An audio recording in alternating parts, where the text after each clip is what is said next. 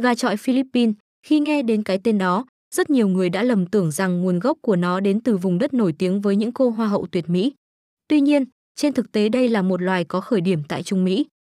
Cụ thể, theo như những nghiên cứu của các nhà khoa học, đây là giống bắt nguồn từ một vùng núi của Mexico. Tuy nhiên, thông qua giao thương của các nước châu Mỹ với những quốc gia Đông Nam Á, loài này đã đến Philippines và lấy luôn tên quốc gia đó làm tên chính thức.